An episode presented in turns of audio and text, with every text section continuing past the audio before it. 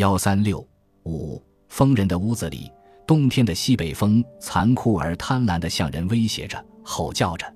一到晚上就格外凄厉凶暴。人们怕他的淫威，都早早地钻进被窝去温他们的甜梦。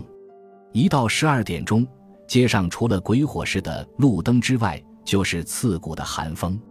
一四四号屋子里上下全是漆黑，连得长时不睡的疯人今夜也特别好睡，一些声息全没有。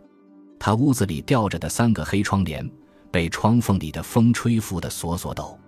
中间的窗口吊着一把鹰毛扇，路灯把他的影子照在墙上，像一只大鬼手做事攫取睡在床上的疯人一般。疯人睡着没声息，屋子里阴森森，冷气很大。忽然门球轻轻一转，虚溜溜迎面一阵冷风，黑暗里有个大的黑雾，没有头没有手足，爬进了疯人的房间。在那黑圆怪物的中间，有一只闪光的小眼睛，不断向各处扫射。这团黑雾在屋里各处滚转，像在找寻它的目的物。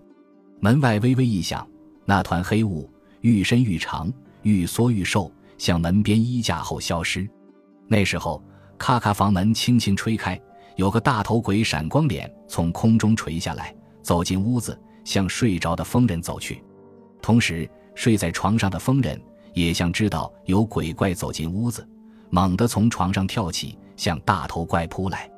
大头怪举手遮隔，疯人在大头怪手腕上猛试一口，大头怪微吼一下，举起闪光的长臂在疯人头上猛击一下，疯人乖乖地躺下去。大头怪捞出一块白布掩盖在疯人脸上，又加上许多枕头被头压着。大头鬼先搜查写字台抽屉，再在书架一架藏佛的神座全搜寻到，一无所有，垂着头仿佛很懊丧失望的样子。